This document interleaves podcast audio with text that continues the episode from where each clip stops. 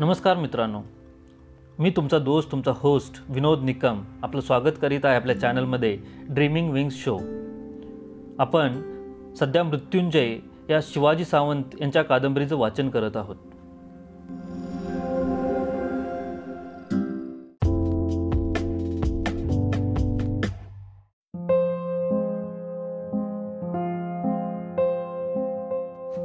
कर्ण भाग एकोणीसावा. महाराजांच्या रथांचं सारथ्य बाबांनी पुष्कळ वर्ष उत्साहाने केलं होतं. पण अलीकडं वृद्धत्वामुळे त्यांच्या अंगी पूर्वीसारखी चपळता राहिली नव्हती.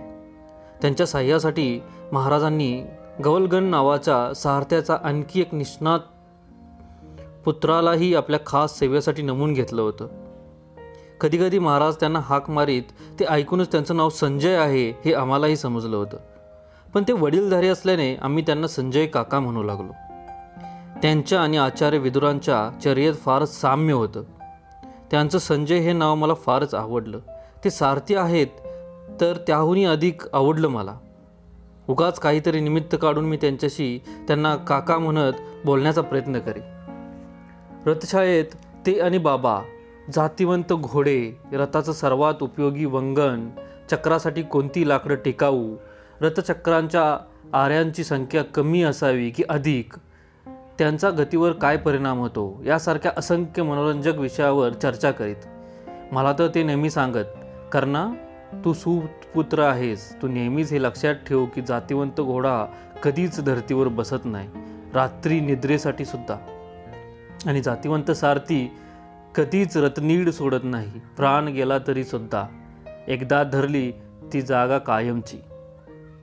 काय म्हणता काका? घोडा कधीच खाली बसत नाही? मी आश्चर्याने विचारी हो. एवढंच नाही तर उभ्या उभ्या निद्रा घेणारा घोडा जेव्हा चार खुरापैकी एक खुर मुडपण निद्रावश होण्याचा प्रयत्न करतो तेव्हा तो दीर्घ प्रवासाला निकामी झाला म्हणून समजावा. लक्षात ठेव घोडा हा सर्व प्राण्यात गतिमान प्राणी आहे. गतिमान? ते तसेच एकसारखे बोलत राहावेत म्हणून मी उगाच काहीतरी विचारी भारद्वाज पक्षासारखा त्यांचा मधुर आवाज एकसारखा ऐकत राहावा असाच होता नुसताच गतिमान नाही तर बुद्धिमानही करणा कधीतरी घोड्यावरून घनदाट अरण्यास गेलास तर बाहेर येण्यासाठी मार्ग सापडेनासा झाला तर हातातील वेग खुशाल सोडून दे. हा बुद्धिमान प्राणी तुला अचूकपणे तू जिथून निघाला असशील तिथं परत आणून सोडील. घोड्यांच्या अशा कितीतरी लकबी काका गप्पा मारताना सांगून जात. त्यांच्याकडून घोड्यांच्या अशा विविध सवयी व्याधी व गती या विषयांचं वर्णन ऐकताना आमचा काल आनंदात जाऊ लागला.